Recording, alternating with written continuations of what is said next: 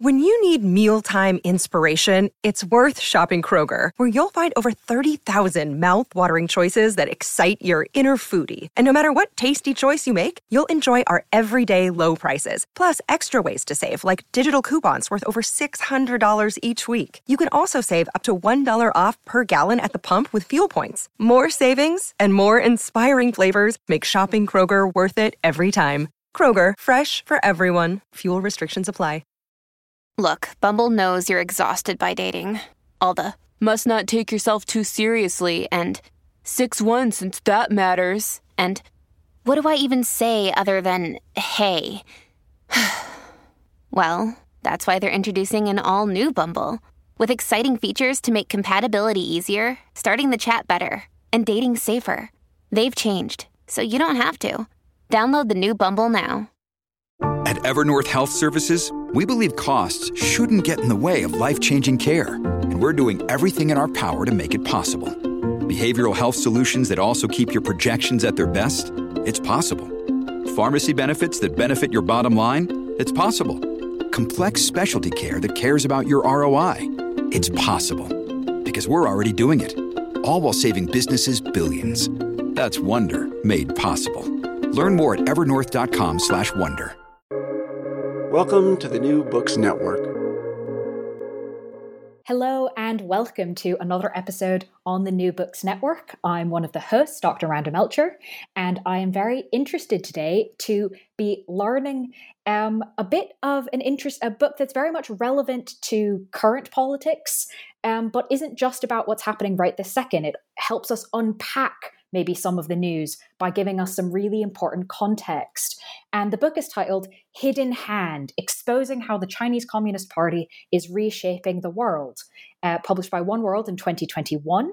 And I'm very pleased today to have with me one of the two authors of this book. The book was written by Dr. Clive Hamilton and Dr. Mareike Ohlberg. Um, and I'm pleased to welcome uh, Dr. Clive Hamilton to the podcast to discuss the book with us today. Pleasure to be here. Could you please start us off by introducing yourself, your academic background a bit, um, and then explain why you decided to write this book? Okay, yeah, sure. Well, I mean, I classify myself, I suppose, as a, uh, a public intellectual, uh, which uh, in Australia translates pretty accurately as wanker. Um, but uh, that's just part of the anti intellectual culture in my country. Um, so I, uh, an economist by training uh, originally. Um, at the University of Sussex, I did my uh, DPhil in the economics of development, as it happens. Um, and I did various things and set up a think tank, a progressive think tank in Australia in the early 1990s because we didn't have any, only conservative think tanks. I ran that for some 14 years. Uh, and that had quite a big impact, that organization, think tank. And then uh, when I left, I got a job at Charles Sturt University as the, their kind of public intellectual. My designation is a professor of public ethics. And my interests uh, uh range fairly widely. Probably the dominant, in fact, no question, the dominant interest um, or passion, one could say, of mine over the last 25 years is has been climate change. I've written quite a lot of books on climate change. The last one I wrote called Defiant Earth The Fate of Humans in the Anthropocene. Uh, but as I was finishing that book in 2016, I was in, increasingly uh, despondent, in fact, despairing about the failure of the world to respond to the scientific warnings.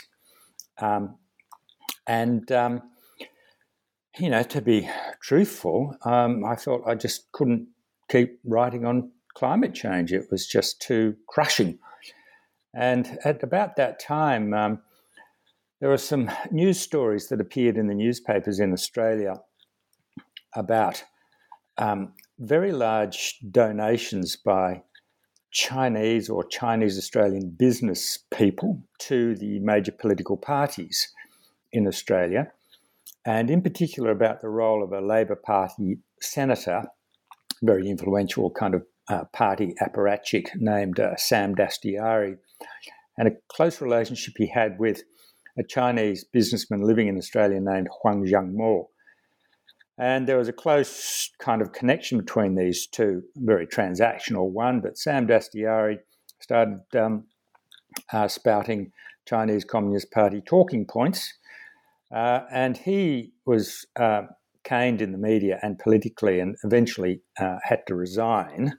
Um, it was a complicated story, but it struck me that there was something really big going on because there were a number of wealthy Chinese or Chinese Australian businessmen giving large sums of money to the political parties without apparently wanting anything in return. And when uh, journalists, and there are only about three or four of them at that stage who were writing about China, um, some in China itself, um, uh, revealed the links between these business people and arms of the Chinese Communist Party that it struck me that there's something big and very worrying going on. And so I decided that I'd write a book about it. Uh, so I switched from writing about climate change to writing about China, which I had no background in, but hey, I've written uh, opposing as an expert on other uh, topics, so why not this?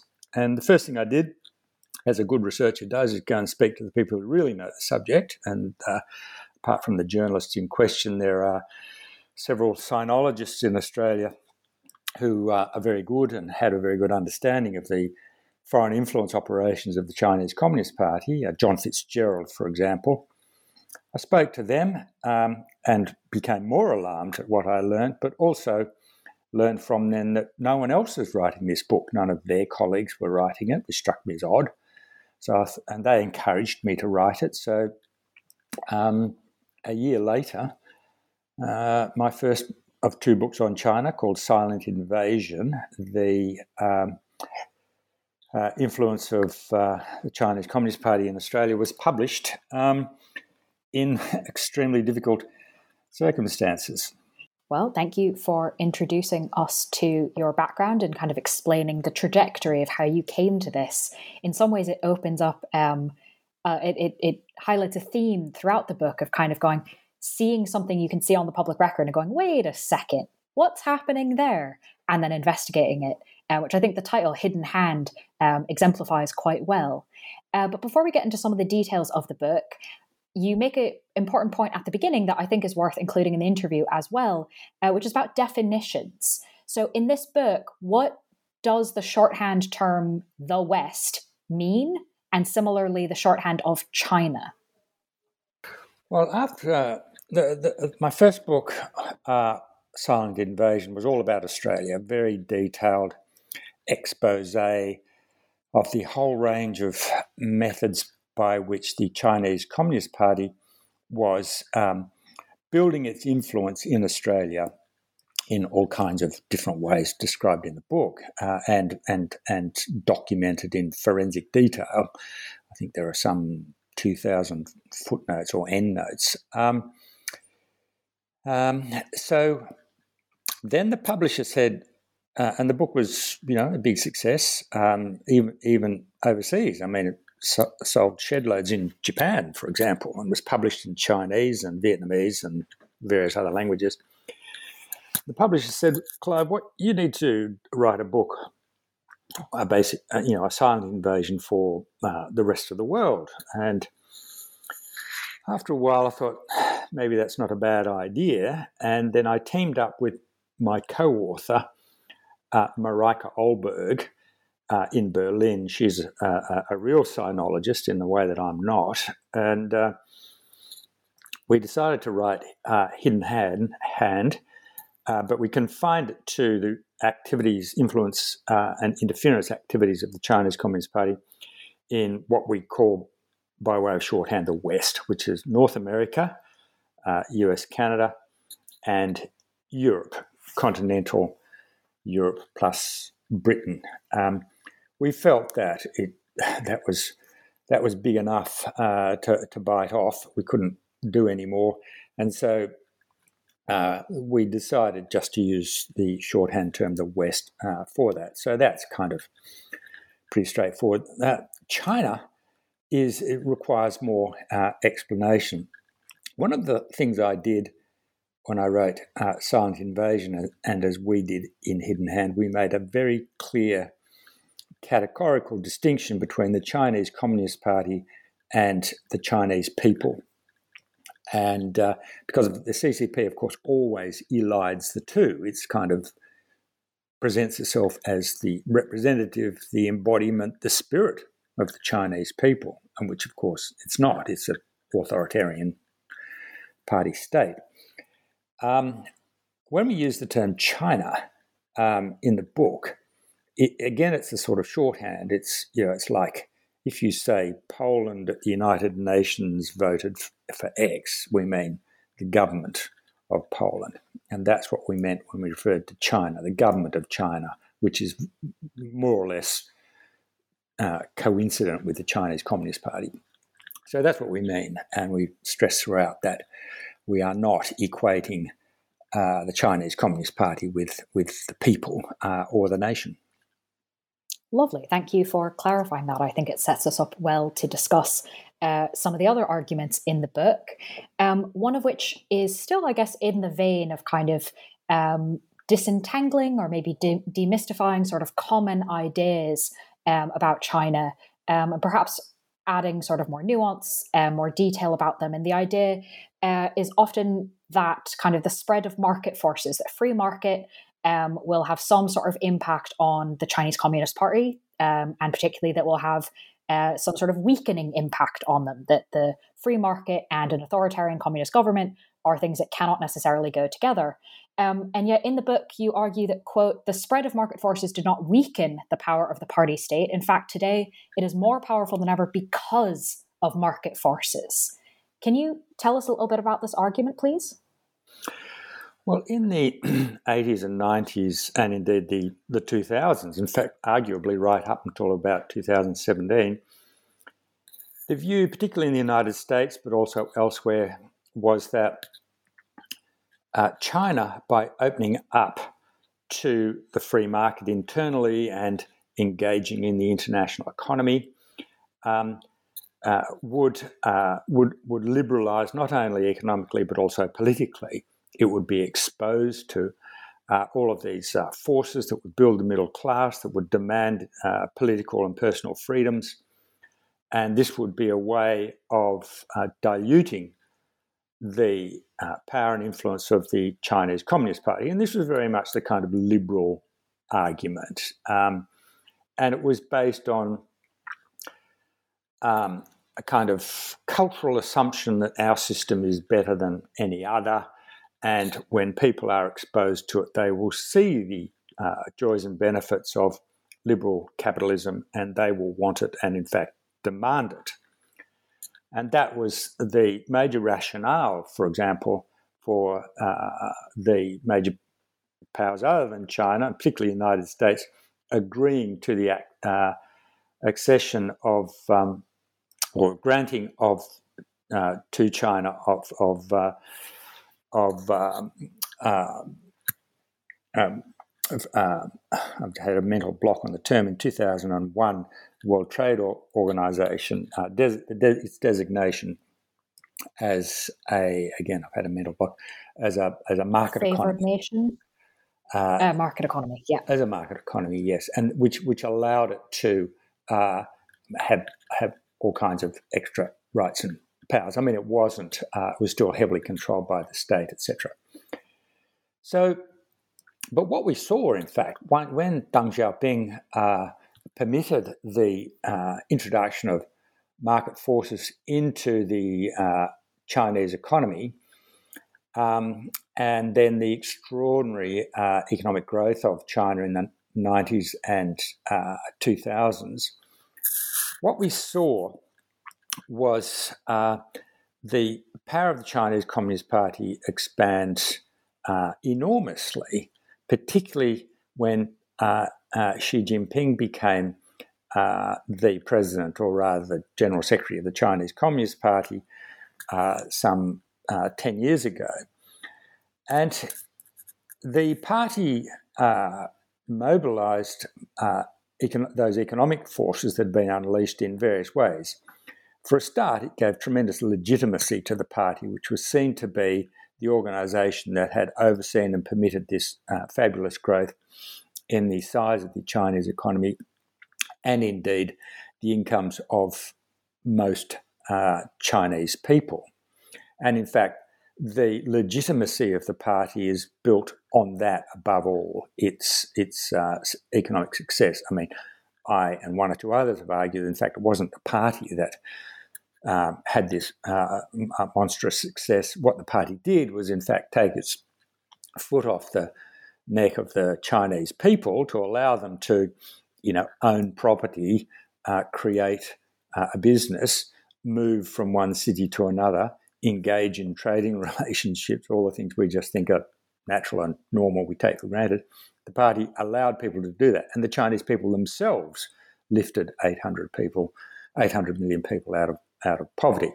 But nevertheless, the party gained enormous power and legitimacy as a result of that extraordinary period of economic growth.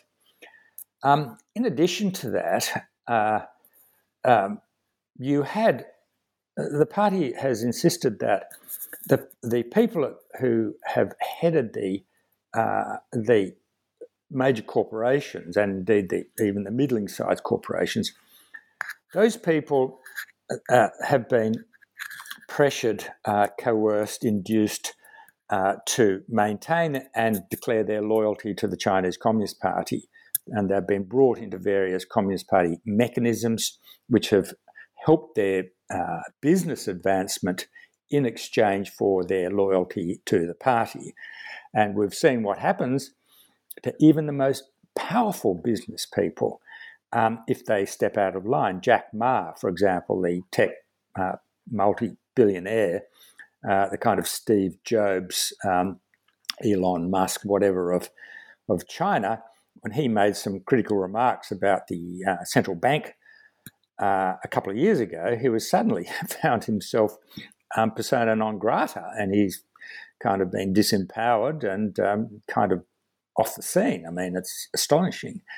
Um, so, Chinese firms, very big ones in China and all over the world, and this is particularly important, have been mobilized uh, in order to advance the influence of the of the Chinese government, of the Chinese Communist Party, all around the world. So that's another reason uh, that market forces have been so instrumental in building the power of the CCP at home and abroad.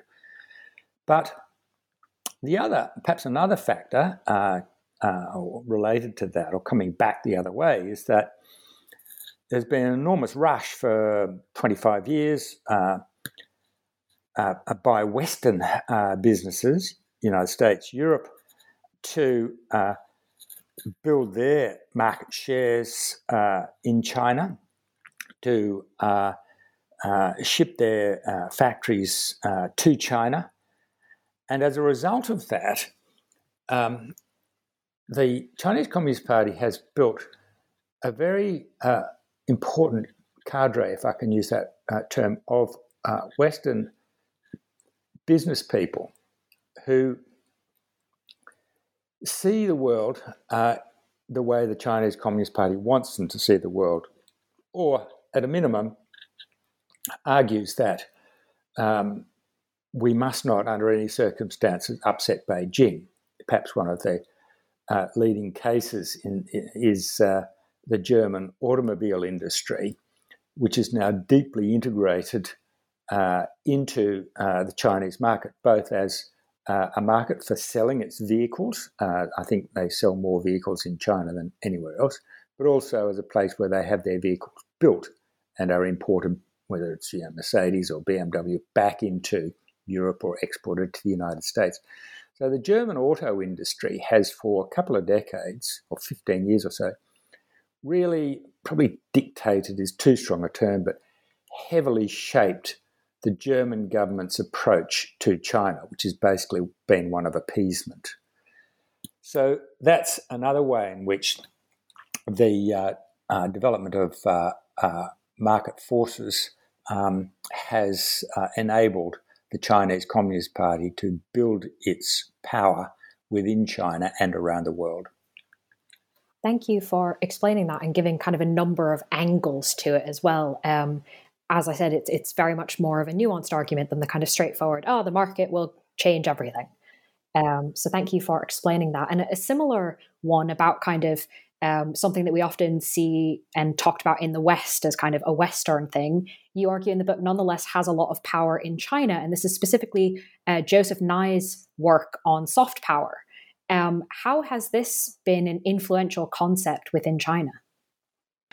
Yeah, really fascinating. I was intrigued when I started to understand this from my uh, Sinologist uh, friends um, because it's not what you think. So, Joseph Nye, I think in the early 90s, came up with this idea of soft power, uh, uh, referring particularly to the ability of the United States to co opt uh, people's governments, societies abroad uh, rather than coerce them into seeing the world in the way, in a way concordant with Washington's view of the world, basically. Um, and so, soft power, as opposed to hard power, that is military force, um, uh, was presented by Joseph Nye as the ability to exert influence around the world through the lure of culture and the liberal ideas of freedom. Um, and, and so the projection of this soft power, which is something just happened because of the nature of American society and culture, I mean, think Hollywood, for example, um, was used to influence behavior around the world, built admiration for the United States. If you just think it's declined a little bit in recent years, but throughout the 60s, 70s, 80s, 90s, uh, there was this kind of in the rest of the world, from Europe to you know Colombia to I don't know Zambia, this kind of romantic view of the United States as the land of freedom, streets paved with gold, the land of opportunity, etc., etc. Enormous, let's say, sex appeal, uh, which was which was projected around the world, uh, not deliberately. It was just um, as as it happened, but had an enormous influence. I mean, if you think about the number of people who wanted to migrate to the United States. Uh, they didn't want to go to the Soviet Union. They didn't want to go to China. They wanted to go, everybody wanted to go to the United States. And so this was the result of US soft power. Now, when uh, Nye's book was published in the 1990s, the Chinese Communist Party interpreted it as a, a kind of uh, blueprint for the way in which the United States plan to undermine China ideologically and culturally. So they read it as an enormous threat to their grasp on power. As the Chinese Communist Party saw it, America had plans to intensify its cultural and its ideological inflows into China, as well as uh, um, the rest of the world, the third world, uh, as we referred to it then before um, Global South became more correct. Um, and the US was doing this, was kind of mobilizing this soft power, uh, which had, all, had always been exported kind of passively, but the US was seen to mobilize it in order to make those countries, including uh, China, accept the American values system. And this, of course, was interpreted by the CCP as very, very threatening uh, because it, uh, even more so uh, in subsequent years when China, uh, becoming a, a, very major economic uh, force, began to dream of exerting its influence uh, more widely in the Indo Pacific region and then beyond to, to the whole world. And the export of American soft power was seen as a direct threat, particularly when Chinese people, uh, notably young people, began to mimic the cultural styles, the trends uh, of the United States, um, and to call for some of the freedoms that the United States was seen to uh, represent. And of course, uh, the Tiananmen Square uh, massacre in 1989 was a turning point in, in Chinese hi- history uh, in this regard. Let me just uh, I'll just make a final comment on this. Something that we stress very heavily in Hidden Hand, and this comes uh, very much from my co-author Marika Ohlberg, I, I, should say, because she her PhD was on uh, was about uh, the CCP's external propaganda system, we talk a lot in the book about uh, discourse control or discourse power. And the CCP sees itself as engaged in a life or death struggle uh, with the West, with Western ideas, uh, with, with liberal democracy, uh, which it sees as fundamentally uh, threatening. And so it engages in a, an enormous uh, program of discourse control, that is, to, to control the discourse, to influence, shape the way in which China and the Chinese Communist Party are seen and discussed around the world. And this helps to explain something that uh, listeners to this program um, will understand. And that is the Chinese Communist Party puts an enormous amount of uh, attention into trying to influence universities in the West, uh, universities and think tanks uh, in the West. And that's because they believe in the power of ideas. Uh, they believe that ideas shape history. They believe that if they lose the battle of ideas, that the war is lost. And remember, these people are good Marxist Leninists and believe that they're in a constant state of struggle. They are always at war with enemies.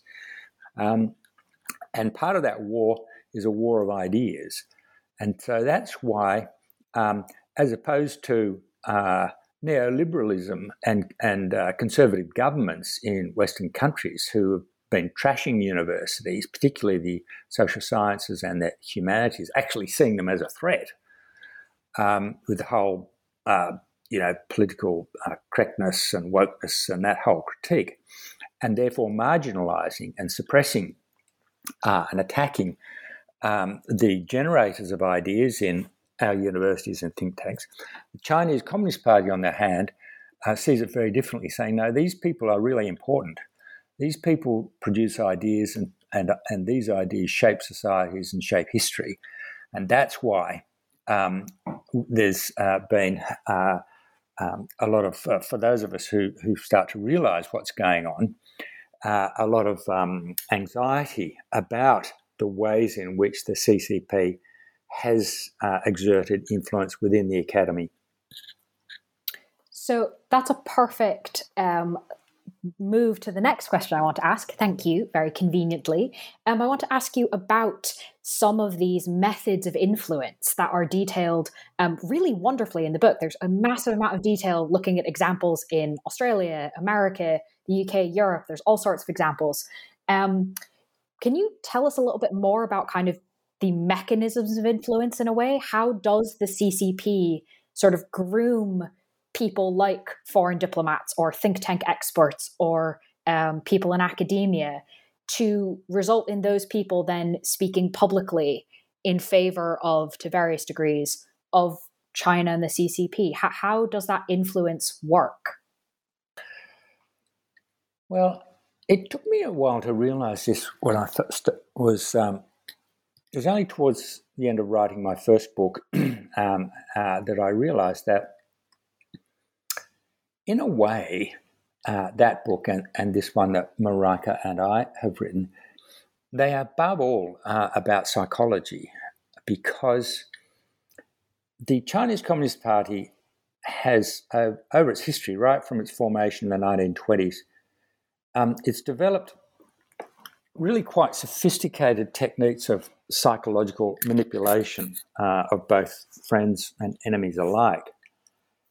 And the aim of these um, techniques of psychological manipulation is to draw the target, um, uh, uh, especially members of elites, into uh, alignment with Beijing's thinking and its political objectives. And often the way they do this, there are a number of them, they're very much detailed uh, in, in both books, as, as you say, because we wanted to give a lot of examples. And it means, incidentally, that uh, the books talk a lot about individuals. You know, we pick out a certain person or certain people and we start talking about what they say, how they've been influenced, who they've mixed with, um, what pressures or uh, or or, um, or rewards have been offered to them. Um, it's it's kind of tricky legally because you get into defamation territory there. Uh, but you have to do that because if you just talk in the abstract, you really don't understand about exactly how the CCP uh, operates. But the one there's a New Zealand scholar, uh, James To, um, himself, himself of Chinese heritage, who described this psychological work as uh, an effective tool for intensive behavioral control and manipulation, while at the same time appearing benign, benevolent, and helpful. And one of the most fascinating cases in recent times was a diplomat um, uh, named John McCallum, whom we talk about in the book. And he was Canada's ambassador to Beijing. But when the uh, case of uh, Meng Wanzhou, the she was the uh, senior, uh, uh, financial officer, chief financial officer of Huawei, who was arrested or, or detained, yeah, arrested in Canada because the US had issued an extradition uh, order and she was in, uh, she wasn't in prison. She was, um, you know, she she had a, a, an electronic tag attached to her ankle, and she was allowed to stay in her uh, mansion in Vancouver, I think. Uh, yeah, Vancouver. And uh, while two Canadians, the two Michaels, were arrested and uh, uh, treated purely for political reasons and treated appallingly. That's by the by.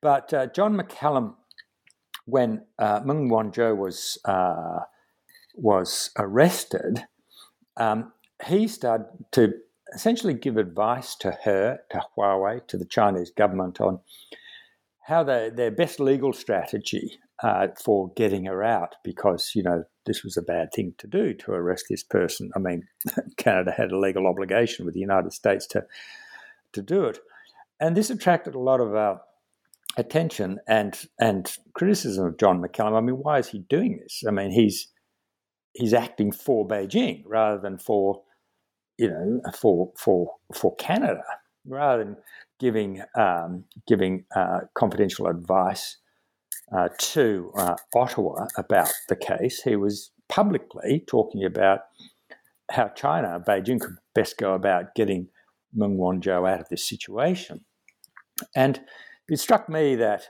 he had been groomed, he'd been won over, he had basically swapped sides. In fact, um, there was a uh, regional Chinese newspaper uh, re- reporting on this story at the time who who congratulated uh, Ambassador McCallum for for switching sides, um, which is probably not a wise thing for that newspaper editor to write. Um, but it was very interesting because a former Mexican ambassador to Beijing, uh, whose name was, uh, if I can get the pronunciation right, it was Jorge Guajardo. He told about how, in fact, I emailed him and asked him about this, how he had been groomed in the same way. And he said that envoys, such as himself and McCallum, when they're new to Beijing, they're put in the freezer. They're isolated from senior Chinese officials, and they get quite paranoid after a few months. How can they do their job if no one will talk to them? But then, after a while, a message is sent to them that a very high ranking official wishes to speak to them.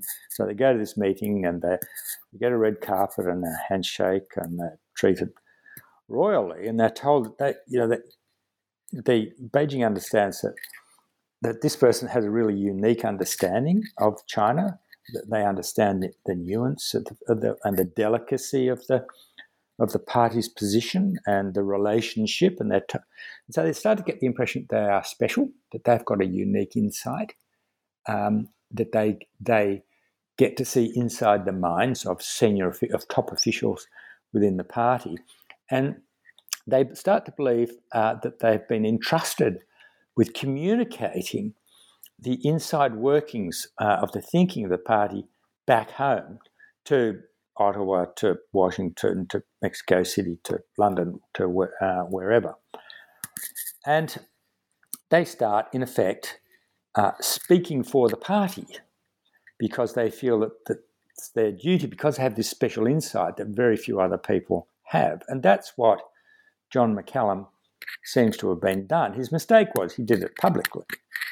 Um, he was a Sinophile from way back. He loved China and things things Chinese. Um, his wife was Chinese. Um, and he was naive. And uh, after a time, uh, the um, Trudeau was forced to fire him. He was an embarrassment.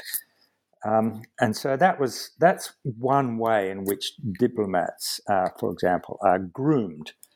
Uh, and, and I chose that word very deliberately when I started to use it because I think the process of grooming is very similar to the the one that we um, uh, we usually hear it. Uh, yeah, yeah, the context it's usually used in. Thank you for explaining that. Um, I think it's helpful, as you said, to kind of understand a particular instance of it so that it becomes real um, to people.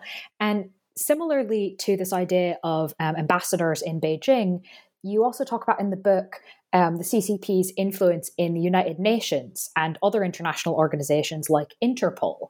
Um, can you tell us a little bit about kind of how this influence um, is being created and what the impacts of it are? Well, when uh, when China was uh, integrated uh, over some years into the international system, the WTO, and so on, um, it's the party bosses in Beijing came to realize pretty quickly that they needed to assert influence in these international organizations. And so they began a fairly systematic uh, campaign of uh, building influence through all of these psychological and other techniques they've used, including, uh, in, in many cases, a fairly kind of uh, ruthless one of just becoming the biggest donor. Um, and and of um, and of buying votes. I mean, there's a pretty systematic campaign of going around the world and essentially buying the votes of smaller nations in uh, the United Nations and various UN organizations, and put uh, senior uh, Chinese government people who work for the party into all kinds of UN uh, uh, organizations where they uh, asserted their influence in, in the ways that um, senior people can, um, including Interpol, uh, where uh, I mean, Interpol has been kind of uh, um, it, it, its prestige and, and trust in it has really declined quite sharply because of the abuse of the red notice system, which has been used by China, but also a couple of other nations to pursue uh, uh, political uh, exiles to get them back into the country and uh, senior people uh, were uh, took over for some years, uh, and still uh, Interpol, top United Nations organisations, which they've used, for example, to exclude Taiwan from deliber- deliberations, very kind of ruthlessly, sometimes just grabbing Taiwan delegates and marching them out of meetings. Um, or refusing to participate as long as there are Taiwanese representatives there. And the WHO is a very good example. Um, the WHO is an organisation that got, became very, uh, I guess, so far as to say corrupted, not by people being bought off, but uh, the WHO um, came to see, uh, came to believe that uh, uh, uh, keeping Beijing happy was a vital part of its function. And if it alienated Beijing, uh, then it wasn't doing its job properly. And of course, uh, we all now know the sorry, sordid history of the WTO in the early months of the coronavirus uh, pandemic and the way in which um, the Secretary General of the WTO sucked up to uh, Xi Jinping and basically accepted the lies that the that the CCP was telling about this uh, this new virus, which was very damaging. I mean, people died around the world. I mean, WHO is supposed to, you know, its, its, brief is to protect the health of citizens around the world, and it failed miserably in those in those early months because it had been influenced by by China uh, over a period of about twenty years.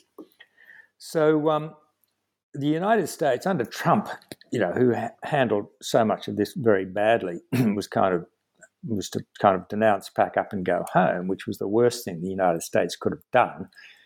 uh, where it should have uh, increased its funding, mobilized uh, enlightened forces, and limited uh, China's influence within the UN and UN organizations, including the WTO. Um, I think the Biden administration understands that much better now. But um, there's so much to say about UN and UN organizations, but I think I'll leave it there. That gives us a good um, snapshot, I suppose, of uh, what is put in the book. Obviously, the book has a lot more detail if uh, listeners are interested, but that's a helpful snapshot of it. Um, I want to kind of continue the tour of some of the areas of influence. Obviously, we're not going to be able to cover everything that is in the book. Um, but one of the other kind of aspects of influence that is discussed in the book that I found really interesting is about the CCP's impact on global publishing, which obviously has relevance um, to those of us interested in books. Can you tell us about this impact in terms of content and the physical production? Yeah, well, probably the first thing is the extraordinarily tight uh, censorship system that China has uh, uh, as part of its discourse control uh, to try uh, with great uh, efficacy to restrict the inflow of unwelcome ideas into China. But um, China has a problem because, um, because, as we know, international collaboration um, exchange of ideas is extremely important, uh, particularly in the sciences, but not only in the sciences. And so, international uh, or journals, uh, academic journals, um, flow into uh, China and are read by Chinese uh, researchers and, and academics. But sometimes uh, these journals, uh, uh, a lot of them are just banned, uh, but some of them contain material that CCP uh, does not want people in China reading. And there was a very good case uh, about three years ago of Cambridge University Press in some of its uh, journals, Social Science Journal. Um, the the edition or the issue of these journals that was sent into China electronically had certain uh, articles um, uh, deleted uh, from it, articles that the CCP censors didn't like. And so Cambridge University Press was basically collaborating in the uh, suppression of ideas uh, in China. And we've also seen, uh, well, they don't get publicized, but there are a lot of cases of publishers um, around the world publishing books that they hope to sell in China's market, uh, ensuring that uh, they're censored one way or another or shaped in a way that's uh, not going to, um, so the books won't offend the censors, so that they'll sustain the market there. This is very, very insidious because it's really the um, the shadow of the CCP uh, that is more powerful than the CCP itself, which is, after all, what every dictatorship wants um, for people to jump at the shadow. And that's what happened in the case of my first book, Silent Invasion. Yeah, it was to be published by uh, uh, my um, publisher of long, long standing, uh, Allen and Unwin in Australia, had a long relationship. They'd published six or eight of my books. They were very keen on this book. They uh, believed in it, loved it. And then, just as the finalized manuscript, which had been yeah, uh, copy edited, uh, legal, um, so on and so forth, was about to go to uh, page proofs, they rang me up and said, We're pulling the plug. We're not going to publish your book because we're afraid of retribution from Beijing. I mean, it was a very, very shocking thing to happen. Um, I mean, the book wasn't going to be sold in China, uh, of course, uh, but uh, although it was subsequently translated in uh, into Chinese and Taiwan. But um, the publisher, very uh, prestigious, progressive, uh, socially committed publisher with a long and deep relationship with me, very committed to the book, this became so afraid that Beijing would punish it one way or another. They said, "We're not going to publish your book." And so I was left without a publisher. So that was a very, very dramatic case uh, I should say the main reason they gave um, was they were afraid of uh, uh, vexatious litigation by so called whales, that is, uh, very rich uh, Chinese or Chinese Australian businessmen launching defamation cases against the publisher, uh, even with no, no prospect of, uh, of winning, but tying up the publisher in the courts for years at, at enormous expense. And, um, and they said, you know, we, we're so afraid of this, we're not going to publish your book. But another uh, uh, lesser but significant reason they gave is that they were afraid that they, if they published my book, they would no longer be able to have their books printed in China. And this is not well understood, but most publishers in the West have, I think, I don't know, it varies, a majority of their books physically printed in China because China has the world's has very sophisticated printing industry. It uh, is about 30% cheaper than printing in Singapore or at home. And that's where publishers go. Um, and so their cost of production not for all their books might go up by uh, a, a, significant amount. And I think that um, when, uh, in fact, we now know that when publishers in Australia or Britain or the United States go to a printing house in China, um, they are told, they actually sent lists of names, uh, of sensitive names and subject areas that are not allowed to be in the book to be printed in China. So that leads to self censorship. And there are many people who write, uh, sinologists and others who write about China, who engage in systematic self censorship. They they just don't write certain things or, or write about aspects uh, in a particular way to get around the censors in China.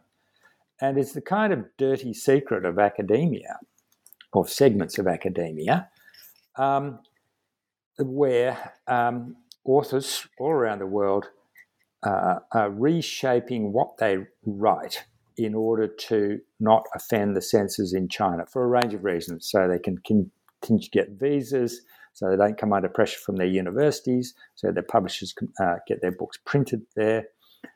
Um, and so it's a very kind of insidious process. Let me just mention one last thing. I've noticed, well, was brought to my attention, and I wrote about it in, uh, in the uh, Times Higher Education supplement a couple of years ago, um, that in scientific journals, uh, including some of the most prestigious ones, some of them, uh, depending on the subject area, include maps. And if those maps are of the Southeast Asia or Indo Pacific region or China itself, you know, it might be on geomorphology or biodiversity or a whole range of subjects.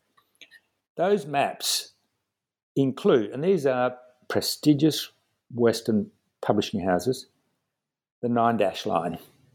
In other words, the entirely arbitrary uh, line drawn on maps by China right round through the South China Sea, taking in seas traditionally uh, the uh, belonging to uh, uh or um, uh, fishing rights uh, associated with the Philippines, Vietnam, right down to Indonesia, Malaysia, has no, in fact, has been ruled illegal by the International Court in The Hague. It has no legal justification at all. It's, it's a kind of land grab or a sea grab by Beijing uh, that causes enormous resentment and is resisted within Southeast Asia. But these scientific journals publish this nine dash line. In other words, they acquiesce to China's illegal claims on territories that actually belong to the Philippines, Vietnam, etc um, because um, the there are uh, usually Chinese co-authors who provide these maps. And when I raised it with a number of them, they said, "Well, well, we just do it because this is what the." map. I said, "Well, are you endorsing Beijing's illegal claim?" Oh, no, no, no, no, no. It's just how it is. Um, and I spoke to some authors, co-authors in Australia, for example, and one in can't remember where. Say, well, did you go along with this, this map? I mean, do you endorse Beijing's uh, claim over the South China Sea against the Philippines and Vietnam and so on? Oh, no, but, you know, the Chinese co-author just said we have to do it, so we went along with it. So there's another way. Uh, it's insidious and it's everywhere. And uh, uh, uh, gradually people are starting to wake up to this and think, actually, you know, we as academics are interested in the truth. Uh, we're interested in academic freedom. We're interested in not having our ideas censored by publishers. Uh, and we're going to assert our intellectual integrity by writing what we see as our true position based on our understanding of the world. Uh, we've got a long way to come back to get to that position. Uh, uh, but it's it's something that has to be understood. So, one of the aspects that kind of came up in that explanation um, of these different ways of um, influencing published content, and has also come up in a few of the other uh, aspects we've already discussed, is the idea of um, people of Chinese descent, but who are not in China, right? We've mentioned Chinese Australian business people, for example. Um, and this is something that is covered in the book. Could you tell us a little bit about um, how the CCP purposely organizes um, people of Chinese descent living outside of China? To, to clarify, I don't mean the CCP has some strings that they pull on every single person of Chinese descent outside of the mainland. That is absolutely not the point either I am making or that your book is making. Um, instead, however, in the book, you do talk about how the CCP has purposeful organizations to try and essentially attract and convince people of Chinese descent living outside of China to work on their behalf. And I'm wondering if you can tell us about those organizations. Yeah, this is an exceptionally important element of the CCP's influence operations abroad. Its um, capacity to influence uh, and, in some cases, coerce people of uh, Chinese descent uh, to uh, act in ways that benefit the CCP's exertion of power.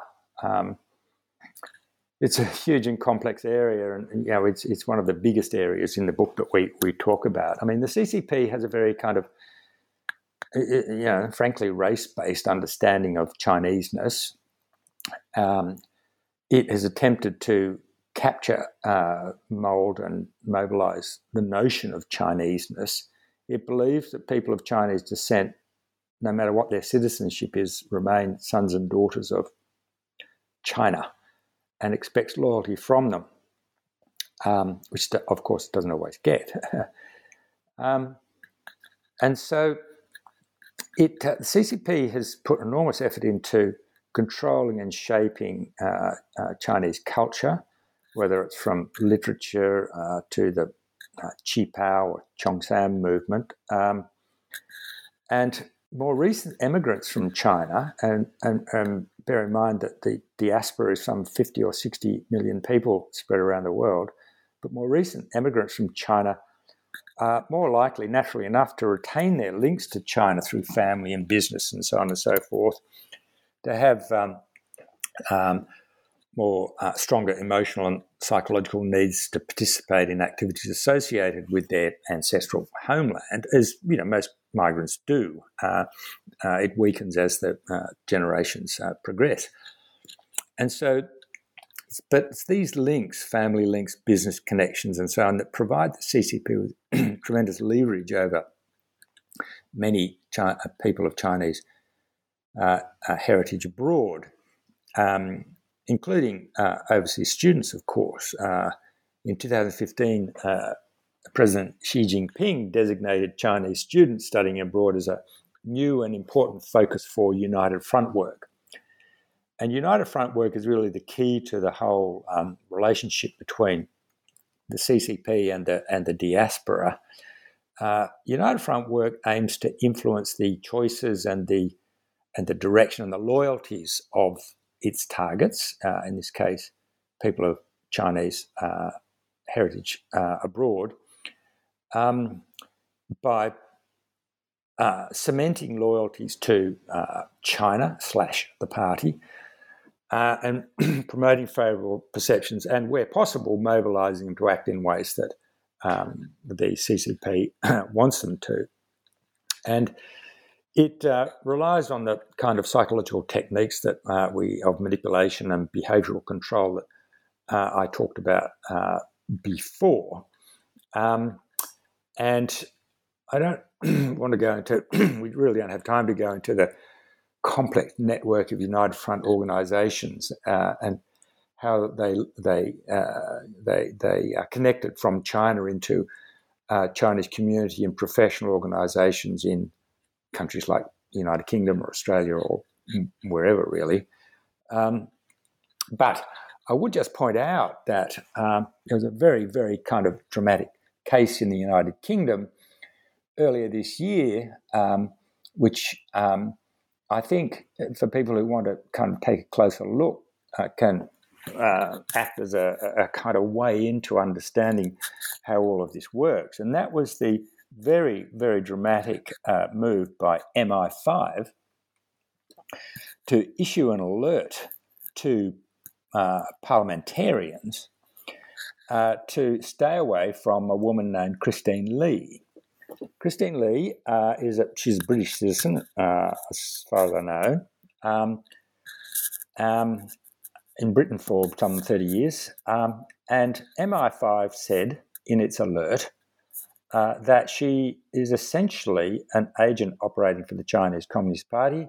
She's a United Front uh, operative uh, and and uh, gave not a great deal of detail, but uh, some detail about the kinds of activities and links that she'd been engaged in, including making large donations to the Conservative Party. Um, donations funded, it said, uh, rather kind of obliquely by uh, uh, people in Hong Kong and China. Now, the interesting thing about, uh, well, there's just this was really unprecedented, issuing a public warning about a person to be, you know, who, to be avoided because she's an agent for a foreign government. Um, what's interesting, or, or, why we took particular interest, is in our book, Hidden Hand, we had devoted considerable attention to Christine Lee, to uncovering her links with United Front organisations in China, the way in which the organisation that she set up and ran in Britain uh, was part of the overseas influence operations of the Chinese Communist Party. And of course, I um, received a lot of phone calls from Britain when the MI5 alert went out, because various journalists and others were aware that you know, we had written about her, and in fact, pretty much everything MI5 said we had said 18 months earlier uh, in our book. So there's a way for uh, for those who uh, kind of weigh in to start understanding what all of this stuff is and, and how it works, or at least one part of it. As you said, it's um, a way in, right? It's one piece of what's discussed, uh, and there is a lot more detail in the book. But I'm glad we gave at least a brief overview of this aspect because it is um, really quite interesting and there is a lot of investigative work that clearly went into this. Um, so, as we come to sort of the end of the interview, I'd love maybe a kind of again a, an overview idea of after doing this research, after writing this book, after engaging with all these different experts, um, what would be your kind of overall summary of what you think from the outside the CCP wants with these influence operations? Well, first of all, we have to remember that the CCP is an organization uh, run by a relatively small num- number of very powerful and, uh, and very paranoid men, one or two women, but mostly mostly men and they they want to retain power, and they always live in fear that somebody somewhere will come along and knock them off, um, take all their money, uh, reduce them to nothing, put them in jail, and, and this is ha- this happens all the time through Chinese China's history, um, and some of the most powerful business people, some of the most powerful party bosses can suddenly one day find themselves charged and put in jail. So that's the. You always have to remind yourself of that. There are vulnerable, frightened human beings uh, running the show, and their first objective is to retain power for the party and, themselves. And uh, that leads them to do all kinds of uh, uh, things. But they also, uh, in the last 20, 25 years, have decided that uh, retaining power and building power means uh, increasingly exerting influence and expressing China's uh, uh, power abroad. And so they see themselves as the natural hegemon in the Indo Pacific region, and they've taken so many measures to exert that from essentially annexing the whole of the South China Sea illegally and building uh, military bases there, um, from its uh, brutal um, takeover of Hong Kong to its very worrying uh, uh, and, and somewhat successful attempts so far to spread its influence within the uh, Western Pacific. Uh, there's a great deal of fear that it will succeed in the Solomon Islands, for example, of uh, uh, uh building a, a, a, naval base uh, in, over the next decade or so, which would be an enormous strategic um, setback for the Western powers. Well, not the Western powers. let's talk about the Quad Japan, India, Australia, United States. Um, so China wants to be the dominant world power. It sees the West as um, as uh, fatigued, as finished, as uh, washed up, as declining, and that China uh, has risen and will be the dominant economic power the technological power and after a time military power, and it will become uh, the uh, the dominant um, hegemonic power in the world, replacing the United States. That's what that's what it wants. That's what it's working towards. Um, so that's um, what um, what we're dealing with. Um, so uh, the stakes the stakes are big, to say the least. Right. Well, exactly, and and it's therefore quite helpful to have a book um, such as this one that goes into uh, details and examples of exactly how this is being done, um, which I imagine will probably be useful for a lot of uh, listeners, particularly those of whom are not necessarily China specialists, to better understand kind of events as they're unfolding. Um, but of course, your work in some ways is done. The book is published. So, what are you working on next? Another book about China, going back to climate change, something entirely different?